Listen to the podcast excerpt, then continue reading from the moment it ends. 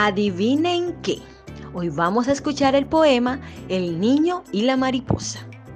Mariposa vagarosa, rica en tinte y en donaire, ¿qué haces tú de rosa en rosa, de que vives en el aire?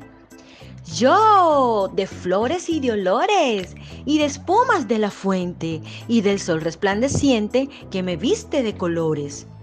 Me regalas tus dos alas, son tan lindas te las pido. Deja que adorne mi vestido con la pompa de tus galas.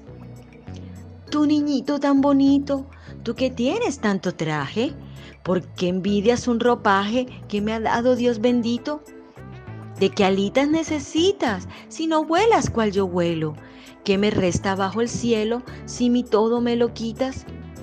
Día cincuento de contento el Señor a ti te envía, mas mi vida en un solo día no me lo hagas de tormento. ¿Te diviertes darle muerte a una pobre mariposa? Ay, quizás sobre una rosa me hallarás muy pronto inerte. Oyó el niño con cariño esta queja de amargura y una gota de miel pura le ofreció con dulce guiño. Ella, ansiosa abuela, y posa en su palma sonrosada, y allí mismo ya saciada y de goza temblorosa, expiró la mariposa.